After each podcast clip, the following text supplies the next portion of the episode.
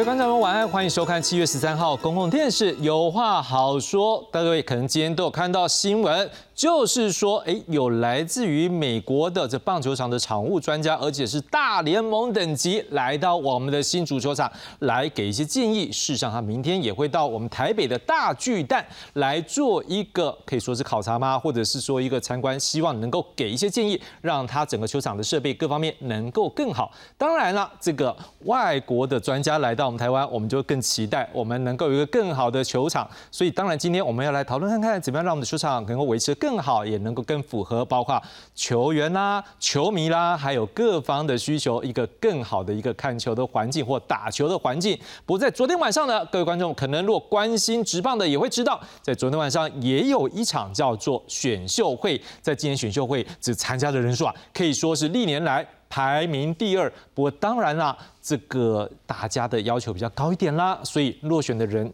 也不少。不过没有关系，从这样的角度来看的话，也或许我们也看出来，就是说在目前这个精兵的政策之下，我们怎么样要让我们未来这个一般年轻的球员能够让自己训练得更好。或者是我们把它培育的更好，能够成为我们国家，例如说职棒，或者是国家队未来重要的桥梁呢，重要的栋梁呢，也是我们要来关注的焦点。今天晚上我们希望就球场还有球员的训练，我们进一步来做相关的解析。当然，这一切要靠我们的来宾为我们来做好好的深入探讨。介绍今晚来宾，第一位，各位，我们镜头上看到的是各位这个卫权荣迷们，好，各位可以完全的怎么样享受今天这个福利？介绍就是前卫。全龙队王牌投手，背号二十三号黄平洋金币人。哎，主持人好，各位观众大家好。好，我们来学一下那个球场播报声音。来，第二位要介绍是这个福利在兄弟象迷。好，这兄弟象迷可能就对他很有感觉了。我们要介绍是背号八十八号耿博轩。哎，主持人好，各位观众朋友大家好。谢谢耿胖。第三位啊，其他队要看谁呢？就看他好了。来，我们介绍是中华职棒大联盟前国际事务部副主任王云信。哎，主播好，呃，这个主持人还有神拜哥，大家好，各位观众朋友大家好，谢谢波哥，好，这个人称波士顿的波哥也来到现场，今天我们就请这三位专家来为我们做深入的解读。当然，一开始我们就先从今天早上这专家到新竹球场来看这场地来看起喽。新竹棒球场改善工程持续进行。十三号上午，新竹市长高鸿安陪同美国大联盟场务专家到场会勘，现场出动小型怪手，要开挖分布在投手丘及内外的草皮和土壤层等八处，深度各有三十到六十公分。美方专家踏进坑洞中，测量土壤层，仔细拍照记录断面，了解排水情形以及与地下停车场接缝面的土层高度，并伸手摸摸沙石堆，这回又挖出疑似废弃手套的物品。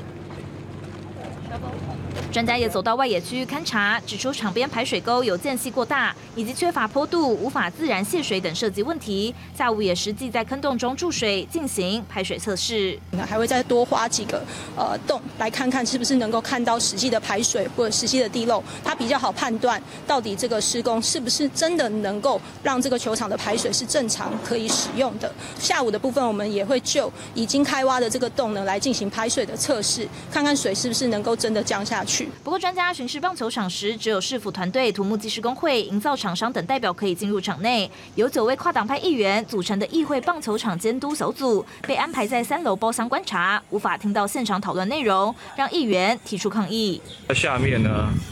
在会看呢，完全听不到他们的声音哦，也不知道到底在干嘛。那如果是这样子的话，那干脆就不用邀议员来了。主要是针对我们球场的现况，哦，先做一个分析，还有后续如果要成为一个可以打比赛，尤其是安全最重要，说到底接下来要该怎么样来实现这些改善的建议。是否澄清，相关安排是考量人员安全，并尊重专家，不妨碍作业流程。而美方专家需把土壤带回美国检验后，才能提出完整评估报告，也让外界持续关注新竹棒球场能否在明年职棒赛季时如期复赛。接被宣陈昌伟、张俊豪，新竹报道。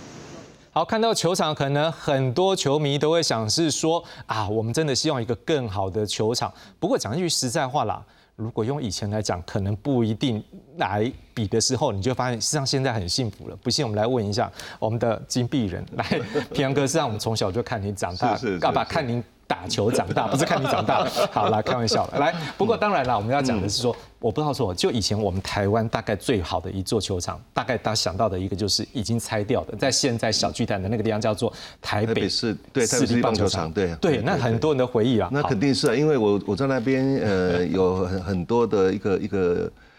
很很好的记忆啊。哎是，对对对。我我那时候很深的印象就是说了哈，好像老后的西尊，嗯，我会投散，哎，造出对啊，你来。那个对啊，那个头鳝都会跑出来啊，那我们去抓头鳝了。对，那那个当然也是一个那时候球场很特别的地方啦，就是说它的那个球场，因为可能是排水孔的问题，但是到下雨之后，这个土石跑出来的时候，可能对你们球员来讲，那时候的一个感觉是什么？就是这个球场是很特别吗？还是说没有，其实那个时候我们就认为台北市立棒球场算是一个很不错的球场，尤其是在台湾打球，那个球场算是很好的，在那个阶那个阶段了。是哦，那当然跟这个现在这个阶段是完全不能比较的了。哦，对，静脉栓去看后面啊。我有觉得，我还印象中那时候我们在坐那个椅子的时候，可能云庆大家有印象。我们那时候应该我记得没有错，它好像是有一些地方是木条，啊，有一些才是那种塑胶塑，才是玻璃纤维记得一。开始是水泥的。对对，一早是水泥，最来变成塑胶片，嗯对对，那塑胶片因为这个就就是有兄弟跟魏权，呃，这个打得要讲到很激烈的时候，那个椅子就被人拿起来，对就后来就又改了，对对对。我都印象很深，就他们就怎么能够把它这样撕起来，然后丢到球场里？你看那这很厉害爱爱。护一个球队有，你看那个你看以前那个多疯狂，多疯狂，真的。可是我要讲的是说哈，如果说我们从以前来讲，对跟现在讲，你觉得过去的球场跟现在球场，你对比之后，现在球场，现在台湾的夜象球场，你也大概走是你觉得跟以前的时代有差多少？哦，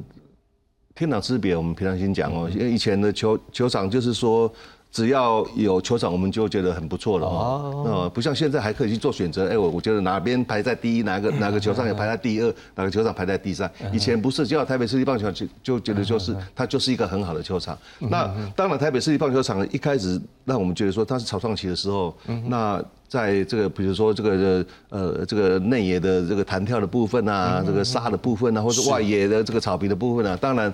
一开始也不是非真的是非常不好。不好。但是在经过这个职棒之后一年一年过后呢，它事实上它有在做进步了，但是还是没有像现在呃这个像现在台中啊、新庄啊或者是高雄啊这些球场那么的好。对是对。我再问一个哦，因为可能观众朋友我们看到的都是球场嘛，哈，嗯，给顶一娃，那在球员的休息室。或者是说室内的练球空间以前是怎么样？跟观哦，众那朋友来讲一下根本没办法比啊，没有办法你像台北市立棒球场的话，你你的 loga 里面就是球员休息室里面是又窄，然后哪有现在的这个选手那么的的这个幸福啊？就有自己一个 loga，有一个呃这个可以吊衣服、可以放袋子的哦，然后里面的事实上是真的是这个非常的舒适啊，以前现在。差很多了，嗯差很多差很多。那我们问一下耿胖，你还有打过美国的，是不是？跟我们分享一下说，如果在美国的球场，如果在跟台湾来相比的时候，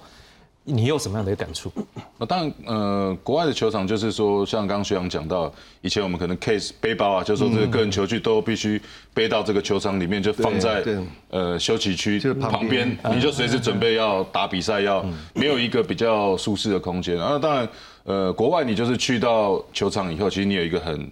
呃，就像来宾有一个专门来宾的佛来宾的一个休息室，然后里面可能有呃各种餐点、各种饮料，那甚至有这种，嗯，你赛前练完球以后，那流着整身汗，你还可以下去先先洗个澡，把身体的这汗水先冲掉，然后换一个干净的衣服，然后再迎接这个接下来晚上的一个比赛。对，就是说，呃。各项的东西都有想到，对，不叫不像说像刚讲那可能像我们小时候在打比赛，这个背包背到这个休息区，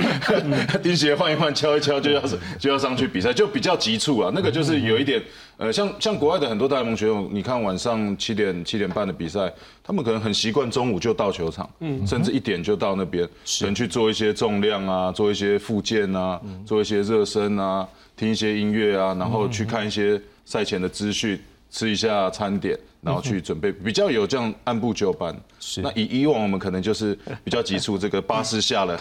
赶快学弟球具搬一搬哦。那那个要吃什么，这个餐点赶快点一点，然后就就比较急促一点了。不过我觉得现在时代也在改变，其实是呃各队都有主场的球队，其实现在都越做越好。对，是我们可不可以再进一步来谈，就是说，如果在国外，你刚刚有提到嘛，像重训或者是有做附件的一个空间，那么如果我们现在当然在国外大联盟，它有它的一个商业的规模，所以相对可能会比较好。我们如果不要用大联盟的角度，我们假设是我们也不是说把台湾比作是二 A 三 A 啦，但是就是说我们假设经济规模没有那么大的时候，我们不要比到最大的。如果说二 A 三 A 球场，我们如果在对比台湾目前球场的一个规模，或者是说它的一个舒适度等等的话，有没有一些你觉得可能台湾目前球场还能够再进步的？那其实我觉得，因为呃现在。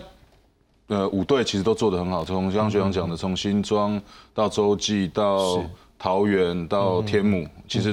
刚刚讲的东西，现在呃中华职棒的各个球队其实都应有尽有了。是，就是说，其实很多球员也都会提早到那边做准备，甚至现在都主场很多都自行，可能从租的房子或者宿舍自己开车，不像以前可能就是要团体哦这样子进出，就是时间会比较被受限住。是对，那当然。呃，国外每一年每一年可能都在为自己的球场，因为他们的票房收入不错，然后有赚钱的时候，其实都蛮愿意让球员在休息区里面有更好的一个呃环境空间。这我觉得球场就对我们来讲就有点像呃上班族可能他的一个办公室的空间，嗯就是说你会在那边会比较舒适，那你又可以很放松，很享受在这个工作的一个环境里面。对，那当然。呃，这个前提之下是要有 一些经费嘛，对，那那当然，台湾到目前为止看起来就是比较像是地方政府呃租借球场给给各个球队，那好像比较还没有可以有球队愿意花这么多的经费下去呃整建球场，我觉得这是一步一步来啊。是，当然啦，真的是一步一步，所以我们刚刚为什么说从神拜这边来讲是说最早的台北市立棒球场，再到现在我们也知道好几个球场都一步一步，甚至我们知道说今年为了啊。这个波哥现在身上穿的这个 WBC，已经过了，我们就打广告没关系了哈。但是就像那一次，我们都有印象，波哥是不是那个时候为了那个球场能够让国际级，尤其是大联盟等级球员来到这边打球，那时候球场是不是也整个做提升？对，号称大联盟等级，应该不是号称啊，是真的达到，对不对？因为其实大联盟的这个比赛，他在国外这样举办，他必须要确保他的球场是跟。大联盟的选，因为其实不管各队来讲，都会有大联盟的选手。像我们这边有个张玉成，然后那在这个意大利队有这个这个 Fletcher 等等的，那他们要确保在各地举办比赛的时候，这个场地都能够有大联盟的水准，让他们的选手在这种合适的环境下面来比赛，那才会造成说哦，他在每一个场地都要去花很多的经费来把这个场地调整到他满意的一个地步，他才会觉得说。好，你这个球场适合来办经典赛。那不管这个经典赛也好，甚至在之前啊，大联盟在伦敦办的比赛，哦，他们也是花了大把的这个钞票，把那个球场，那是一个体育场，它不是一个棒球场，但是修改成一个可以坐六万人的一个棒球场，让大家进去看比赛。那其实我觉得刚刚呃博士讲一点很，就是大家可以去看，就是说从过去到现在最明显的一个例子，对选手来讲就是。你再也看不到选手是穿着制服从大巴上面下来，是，因为现在的球队，不管是客队也好，主队也好，他们都会去把他们的这个制服的部分先 take care 好。选手其实到了球场里面来，就以大联盟的例子来讲，甚至是小联盟也好，他们就是穿着便服，像我们这样穿着便服。我们不管开车也好，坐大巴也好，下车之后走进去，你的衣服都挂在那边。好，那你你该练球的时候，你就穿练球的衣服。练完之后满身汗去洗澡哈，然后再接下接下来你就有这个全新的整套的比赛要穿的衣服。那比赛完了之后，你就衣服一丢，那些东西都不关你的事情。嗯哼，你也不用带一个什么大背包。是职业的球队，职业的比赛就是有人在帮你 take care 这些所有东西。那选手做了唯一的一件事情，就是确保你能够很健康的把你所有的这个技术展现出来。是，这就像刚刚他讲，就是说这是一个。他们上班的环境，一个办公的环境。那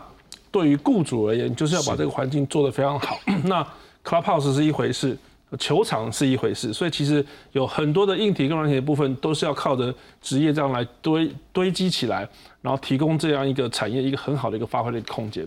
我想问一个问题，它很直接，但我不知道你方不方便回答。如果说我们之前就为了要办 WBC 的时候，我们把那时候的球场做到是大联盟等级。对。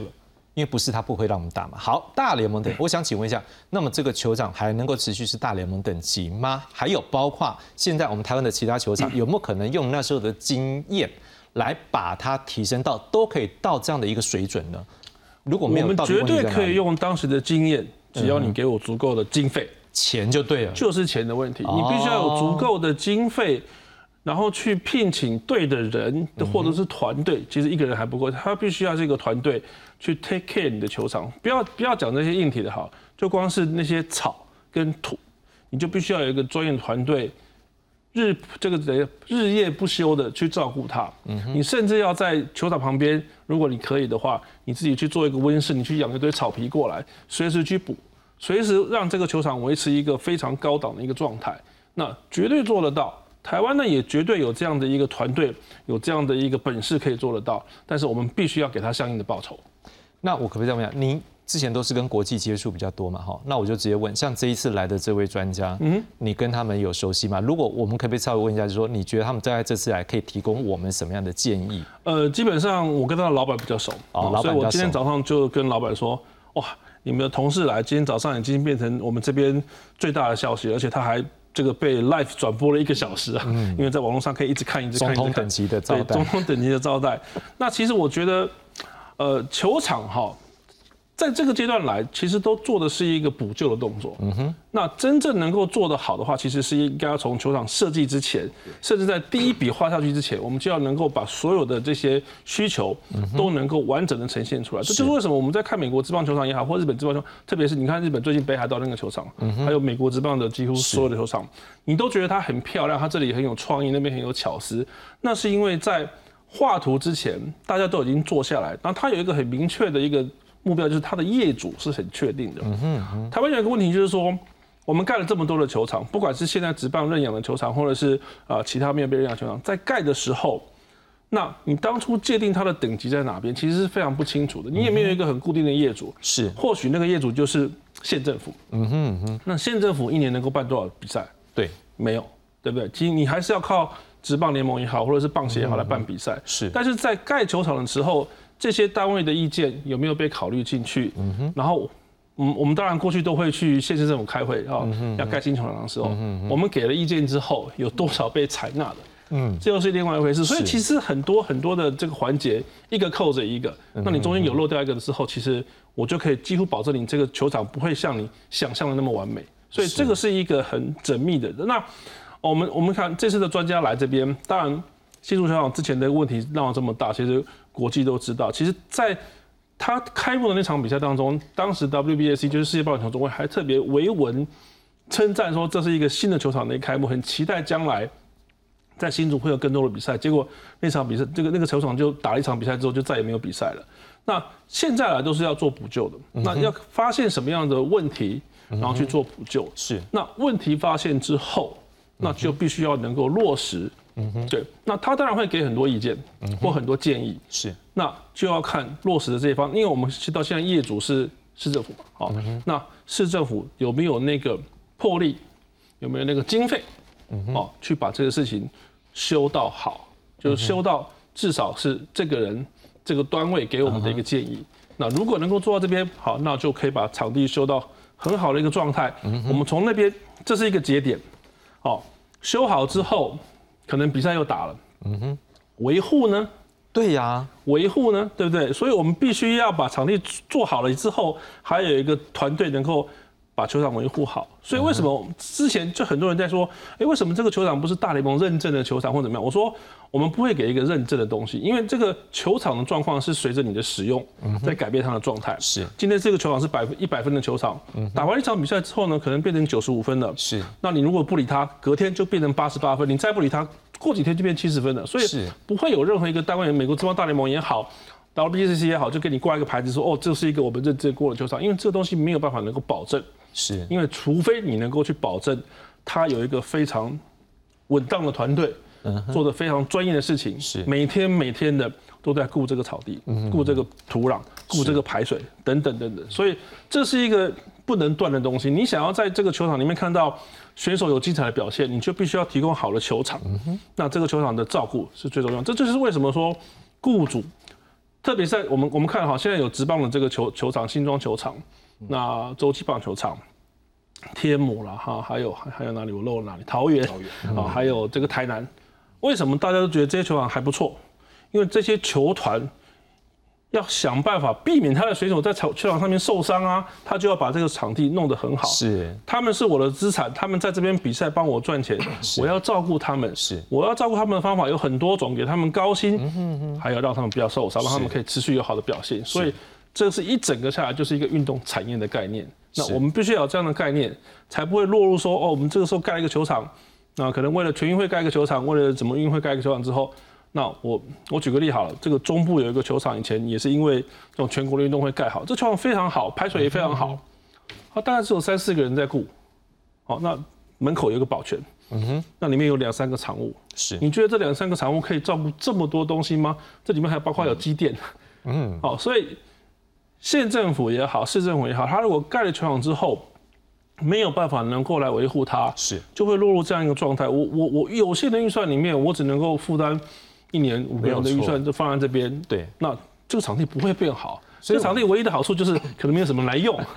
对。那但是这就不是我们盖场地要要目这球场，就是要用嘛。对，当然刚才云信有提到了，在波哥有提到说国内有好几个球场，我们也带各位观众朋友先来看一下，我们现在有哪些球场。来，各位我们先看到的是，目前我们有一百七十六座球场可以来做竞赛跟练习。不过也有人啊，就是比照日本的人口跟球场比的时候，比出来好像我们可能要一千多座比较合理。好，当然呢，我们现在也有分级啦，A 级就是有硬体建筑物的标准球场，可以打职棒跟国际赛事。目前我们先看到的是桃园球场，好，目前认养的是乐天桃园队，台中洲际球场是中信兄弟队，另外还有云林斗六球场，另外有高雄澄清湖，高雄澄清湖也将会是这个台钢之后预定的这个主场。好，另外呢，B 级球场的部分呢，它就是简易的钢架结构，有简易的看台，可以做职棒赛事。好，目前是有天母球场，它是有魏全龙来做认养。好，我们看到新北的这个新庄球场呢，只是富邦悍将来做认养，然后新足球场应该我们讲认养，就是他的主场了哈。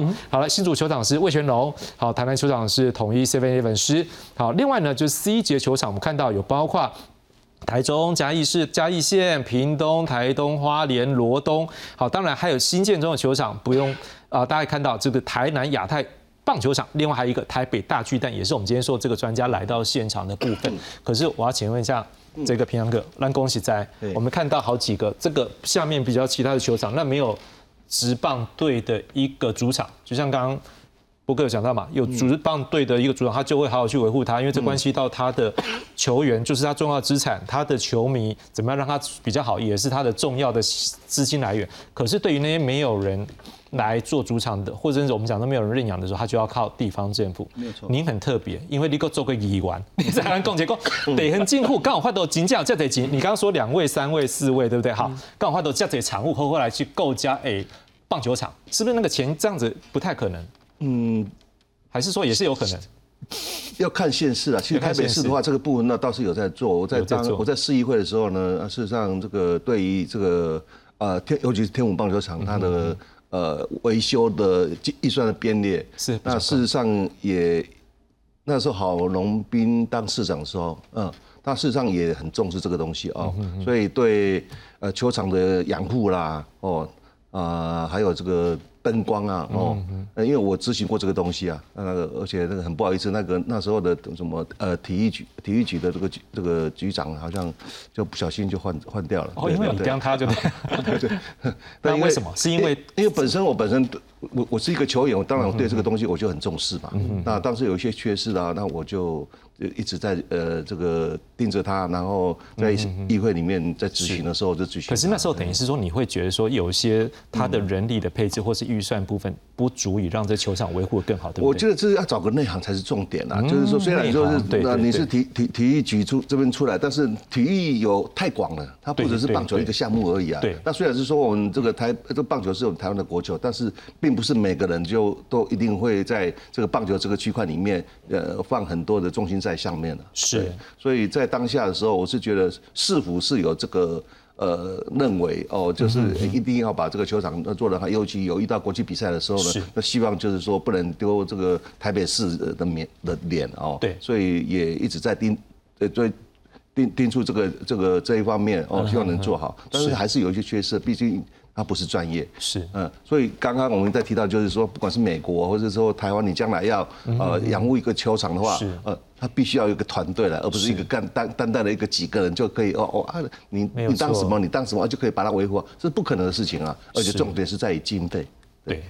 对来，哎，葛胖，我想问一下，因为您现在是球探，对不对？那所以你应该也会有机会到，不只是成棒而已吧？青棒你也可能会看嘛。好，我来问一个东西啊，因为上次这一个台钢的总教练洪一中来到我们这边之后，他有讲到是说，现在有很多球场，事实上学校来讲，他可能都觉得不是那么的 nice 的环境。好，那我想问一下，如果就你的观察，现在国内，例如说三级棒球或者是城棒，甚至这些球场，好，我你觉得就培养下一代的年轻球员来讲，我们的球场够不够？还有包括就是说，你觉得那个环境来讲适不适合？有没有得提升更好的空间呢？那如果你先说校队的话，现在呃，我记得高中球队如果学校校内真正有棒球场的学校，应该应该不超过十十个学校。如果你三三级棒球的话，所以你看到很多小朋友，等于说他下课以后，可能有的是骑着单车，有的是走路，有的是这个教练必须开着呃中巴去载他们到。呃，其他的地方去做练习。啊。那如果以我们台北市来讲，可能比较多的就会在呃内湖的这个河滨公园、河滨公园或是设置岛，对，或者设置岛这样子去。对，包含像呃设置岛那天刚好去，也听到说像合作金库、像新复发，对，然后像一些这个大学哦，其实都要去。就是说分的不同的一个时段去使用，租借那个时对，去去来做这个场地的一个使用啊。对，所以我觉得球场当然，尤其你像台北市这种寸土寸金，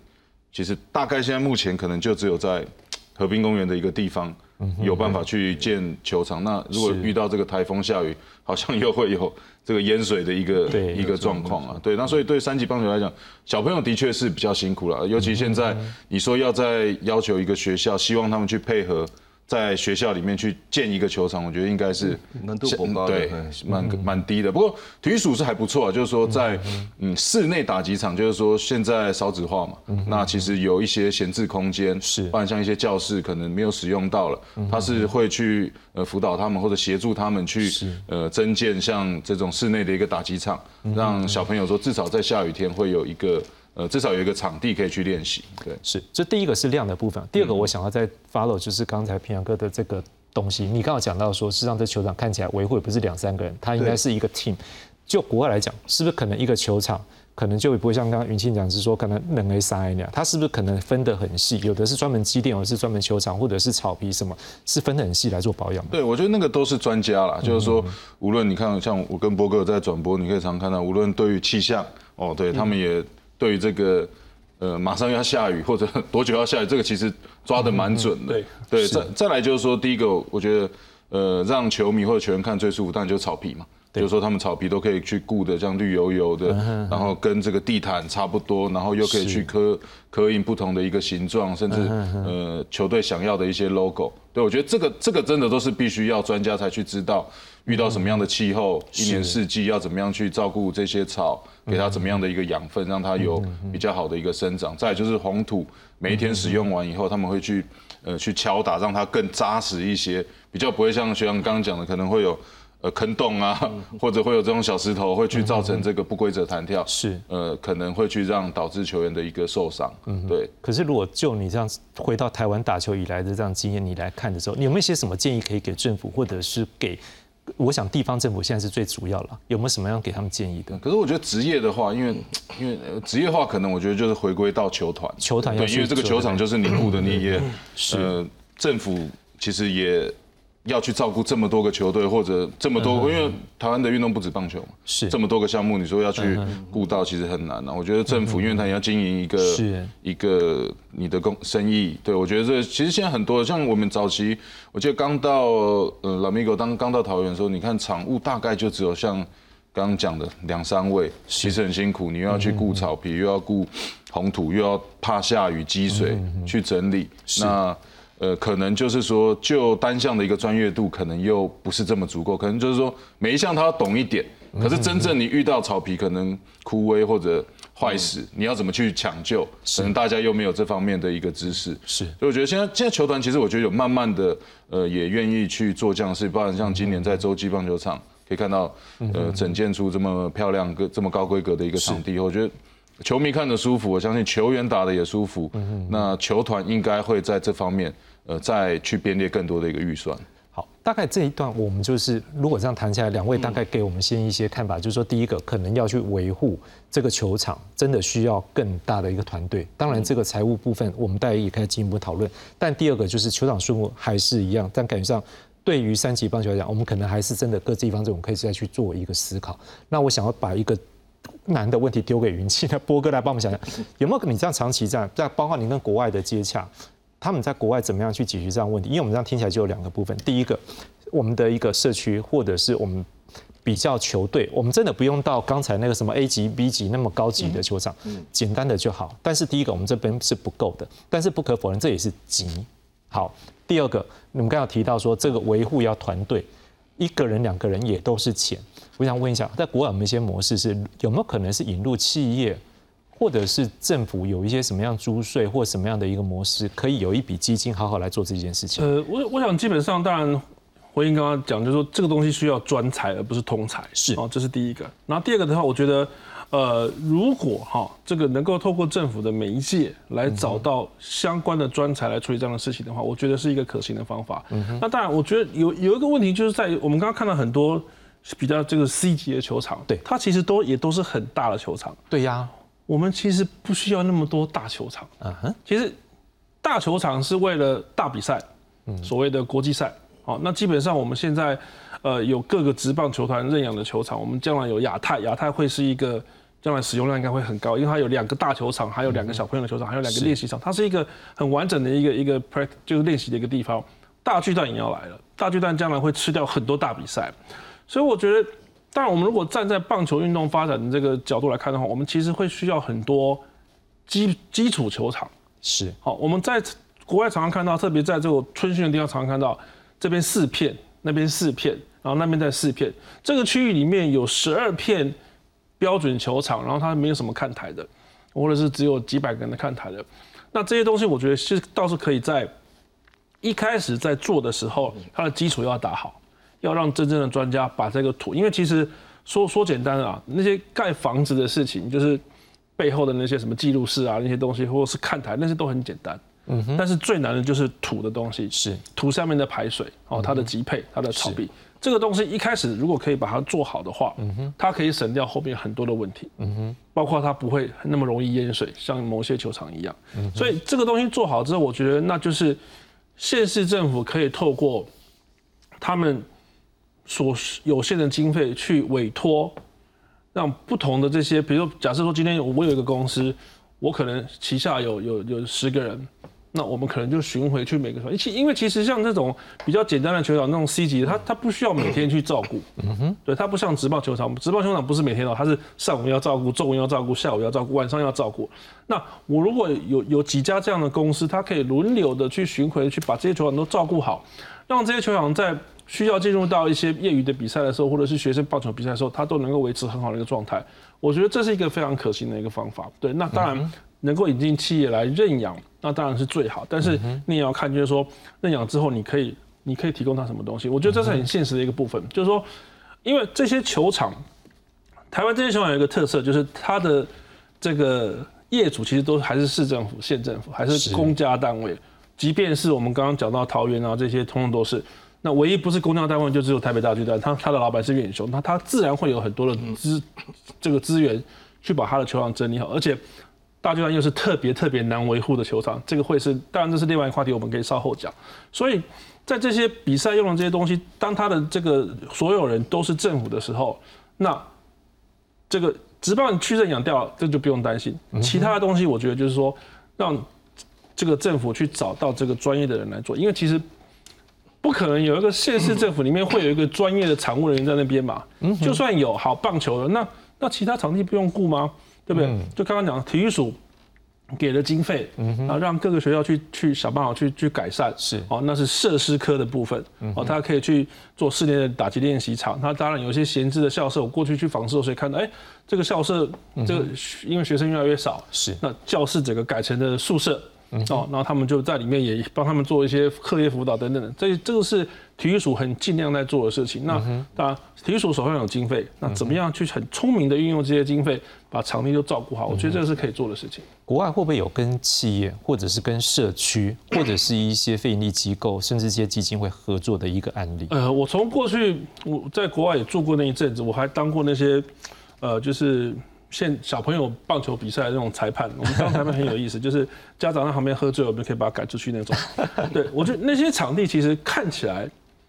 都没有什么人在照顾，嗯哼，但他就是维持着一个可可以比赛的状态。那我后来有去就关切到，就是说附近的这些很多人是 volunteer 来啊，自愿。我后来发现，我的我后来有一个房东，他是做 landscaping，他是做这个园艺的，他会去帮忙球场去那边整理东西，他会去那边割草，然后他的朋友会去处理一些土的事情。所以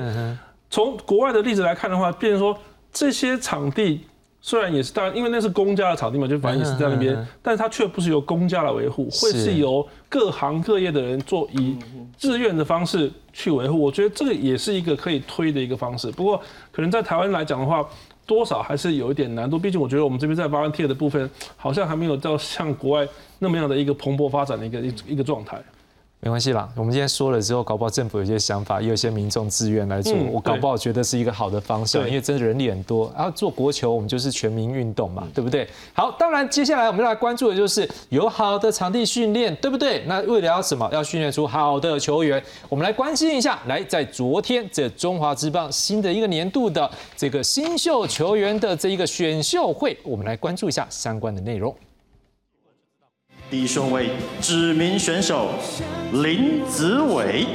中职第六队台钢雄鹰第一轮不出大家意料之外，指名具有大联盟资历的好手林子伟，成为今年选秀状元。林子伟二零一七年首度升上大联盟，先后效力过红袜、双城、大都会队，也曾在独立联盟和澳洲职棒打球。丰富的旅外经验将成为台钢的看板球星以及年轻球员的榜样。在林子伟决定投入中职选秀前，原本状元热门人选之一的王念好，被第二顺位的富邦悍将选中，成。为榜眼，富邦近期他的中线二游已经逐渐定型的情况底下，就这个边防三垒来说的话，或者是甚至也可以坚守一垒的王念好来说，是完美的一个抉择了。今年选秀一共有一百七十七人报名，包括四十五位应届毕业的高中球员，以及六名拥有国手资历的选手。至于首轮第三顺位的统一师补进被评为五拍子好手的林家伟，成为探花。他就是我刚刚讲到，连续两年都有参加 U 十八比赛的一个好手。他很好的一个球棒控制技巧跟中场打的能力哦，所以我想统一的外野阵容哦又更加坚实了哦。本届选秀台钢雄鹰前两轮可以各选两名球员，最后选了八轮共十人，是今年六队最多。中信兄弟只选五轮最少。记者郑维仁、吴吉昌综合报道。好，回到现场，我们来看一下这一次选秀的一个统计数字，还人真的很多，历年来次多。来，我们看到的是总共人数，看到最后面橘色，一百七十七人，投手占了八十六位，捕手十六位，内野手四十八位，外野手有二十七位。不过各位，限量是残酷的，为什么限量？因为总是要选择自己球队有喜欢、有兴趣的嘛。这是职业队，又不是在做社会公益，所以当然他球队觉得适用的才会选，所以选择出来看起来最多的还是。投手二十二位，捕手呢有四位，内野手是四位，外野手有三位，所以只有选出四十三位，所以呢还是有一百多位呢，很可惜，欢迎你明年再来。我们今天看到张玉成又在脸书上发言，说鼓励他们继续努力。我想请问一下，就是平阳哥，嗯，就过去来讲，您后来好像有做教练嘛，哈，是啊，从以前三级这样一路打上来就做教练，你觉得啦，我们台湾如果要培养一个好的球员，能够进入到职棒，哎，我们在想一年，嗯。总是很多那么多青棒队，可是我们看到今年只有四十三位入选，是不是要培养一个球员很不容易？其实本来就不不容易了。那尤其是现在，我我在想，就是球员跟家长观念也很重要哦。那再就是说，因为现在的我们台湾的这个选手的资讯几乎都来自于美国，嗯哼，日本反而是少一点，尤其是对他们的这个呃投手选手的使用。的程度啊，呃，反而是比较去重视的。比如说在投手这一方面的话，一定会去想说，而且我我们不要投太多，不要投太多。是，我说你都还没有到一个成就，你就自觉得自己不要投太多，那你会有成就吗？哦，那我们以前的观念不是这样子。你要比如说，我们今天我我想这个一一一场球赛有九局，哦，那我们一定要准备九局更多的，比他更多的一个球数。来 stand by，对，平常平常那个那个球速一定要练够嘛。比赛的时候，你你你投到这个九局的局数的时候呢，你可以去应付它。哦，那现在我我想每个球员就是投一投，觉得说，哎，好像快八十个了，快九十个，好像对手不舒服了呢，是不是？哎，我几个了？几个了？我现在已经投几个球了？啊，所以这种观念就一直有在改变啊。但至于好不好，我想选手本身最清楚了，我也在不在这里讲哦。但是呃，我们可以从这一次或者是这几年的年轻选手的这个这个选秀当中，或者他们的表现当中，慢慢去看出他们的实力哦。所以我一直在讲说，球球员，我这个球队如果要呃。知名度更高，你的球、你的看板球员一定要出来。是哦，每一队都有的话，我想这个像以前的话，我不，我们不管是说球员本身，或者说呃这个球队本身，或者是说我们的杂志这一方面哦的媒体方面，事实上可以同时去推。是哦，那每个球队像刚开始的这个四个球队的职职棒选手，你看每那时候的有这个棒球杂志、职职棒杂志，你看他几乎每个球队他就去推他觉得不错的选手。哦。那所以在这种情况之下，球迷这个这个呃一天一天的去接触的时候呢，呃就慢慢就认识这个球员了。嗯嗯嗯。对，那无形中这对球员本身呢，也是一种就是呃认为我我是一个被重视的。嗯嗯。哦，所以他在自己的球技上面呢，或者种种的形象方面都，嗯他都会维持到一个程度。是。好，当然我们来看一下这一次啊。第一轮的哈都会备受关注，甚至我有看到其中有选手是讲说，他觉得他原本应该是试着看可不可以得到状元，不过并没有被选到。当然，这就是也是因为这一次呢，这一个选秀到最后的时候，临时有两位。蛮重要量级的进来，所以大家也让这个原本的选序也有新的一个改变。我们也来看一下这一次的一个第一轮选秀的一个状况。好，我们现在看到的是台钢雄鹰。好，第一轮选的是林子伟哦，我们的波士顿曾经在这个波士顿红袜跟明尼苏达双城队都上过这个大联盟了哈。OK，然后现在他在独立联盟，他是内野手。诶，是不是？耿胖跟我们谈一下吧，为什么台台钢第一个一定要选林志伟？因为原本他们有想听说好像是要选王念好嘛。好，我觉得就就像刚刚这个黄明阳学长讲的，这每一个球队都要有一个看板人物啊。尤其台钢雄鹰又是一个新的球队，是哦。那洪总其实有提到哦，他内外野其实都能够守哦，也算是一个相当呃全方位的一个守备选手。那打击也是他的一个强项，是哦。尤其今年在这个经典赛，其实也有看到他扛在。就是扛这个中华队的一个重要的一个中心棒次的角色，对，所以我觉得台钢雄鹰最终的考量，我觉得就是希望说，哎，有这样子一个大联盟的球星，是可以带领这一群这样子年轻的一个选手。对，那第二个我们来看到哈，就是第二名就是这个，不是第二名啦，反正就是被选秀第二顺位了，因为这富邦就是第二顺位，然后他们选的第一轮选的是王念好，像王念好，据说他的炮这个 power。把打也很大只是吧？对，这个其实他高中时期的一个长打能力相当好，大家都评呃，就是说把他誉为这个可能陈金峰学长同样等级的一个 长打能力的选手。当然，在这个林志伟还没有确定要回来呃参加选秀之前，是，其实谭刚雄应该就是会选。呃，王念好这一边，那当然，呃，林志伟回来了就舍去了这样的一个选项。不过，我觉得富邦其实也蛮想要王念好，因为其实看到近期这富邦球场总监也在常提到，就是说他们需要有长打能力的一个打者，所以王念好其实也蛮符合现在呃富邦悍将的一个需求。是，再来我们看到的是林家伟，这同一是啊选择了一个外野手家伟。好，那当然我们看他是最佳中外野手，可是我们也很好奇一件事，哎，同一是现在外野不是很强吗？对不对？曹启威都很强，那他为什么特别还在选中外野？手嘞，呃，对，好选手永远不嫌多，所以学长应该就知道，这个最好是满出来到这个让教练去头痛。啊。当然，呃，林家伟也是这种相当全方位的一个打者，可以说是呃今年高中最好的一名左打者，那又有具有这中外野的一个守备能力，是。那打击这个天赋相当的高，所以我觉得，呃，一个要。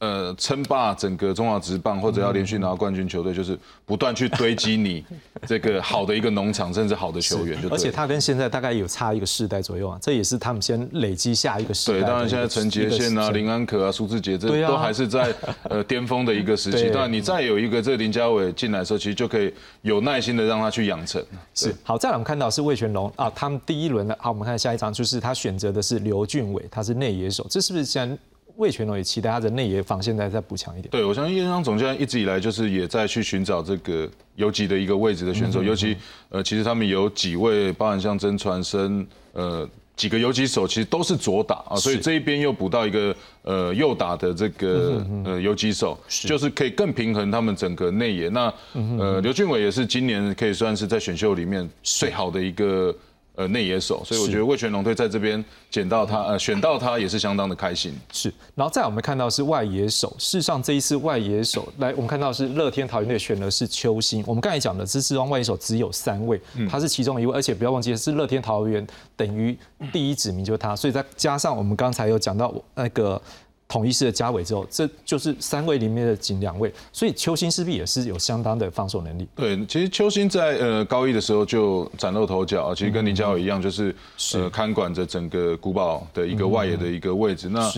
呃邱兴是可以评断，就是期待他会在这个中华职棒有这种三成以上打击率，就是说球棒控制力很好，可以把球送到球场的每一个位置。的一个打者，再加上他有相当好的一个速度，哦，可以去制造这样的一个破坏力，所以我相信这个也是乐天呃所需要的一个外野手。是，再来我们看到是中信兄弟呢，在第一轮就选的是林辉胜，他之前也在洛杉矶道奇小联盟，而且他的球数能够到一百五十，可以说是火球男呐。那是不是也是好像是中信兄弟也跟他们长期就有一个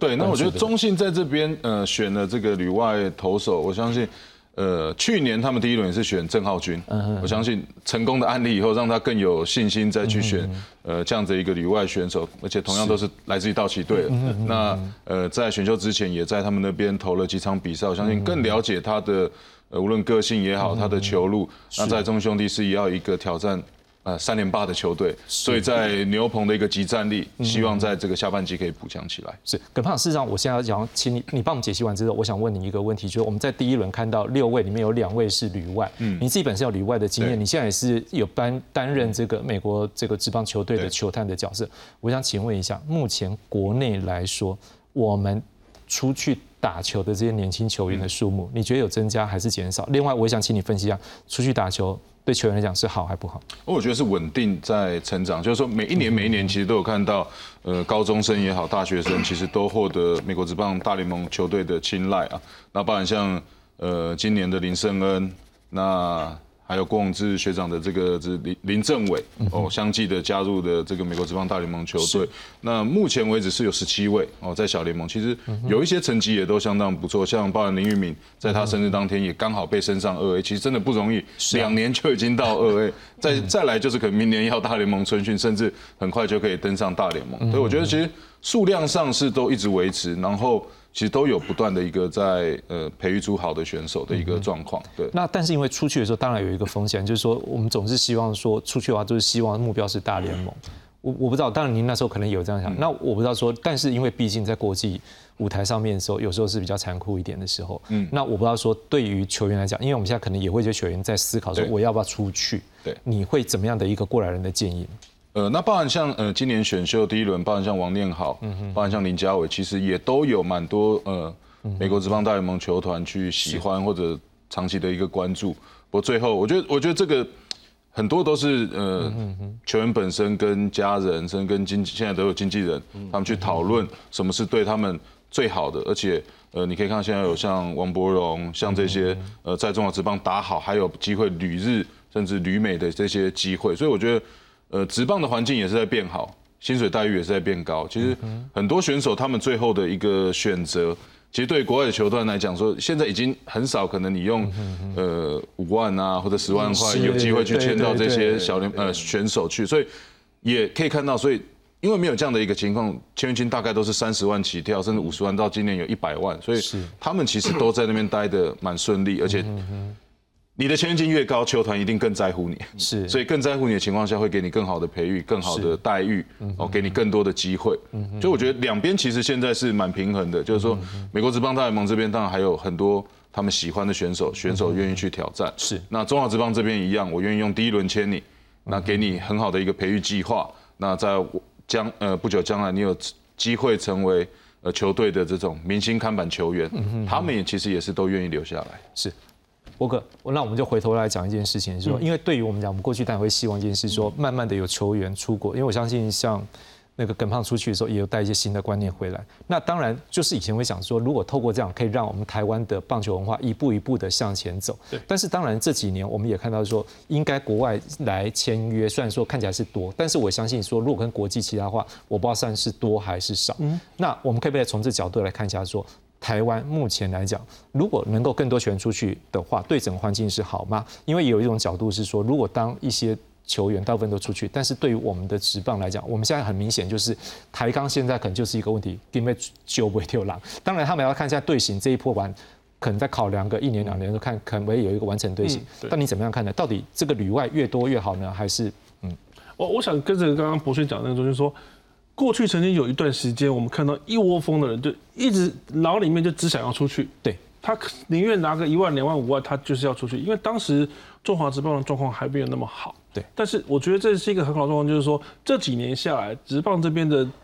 状况一直在改进、一直在改善的情况之下，让他们开始可以有选择了。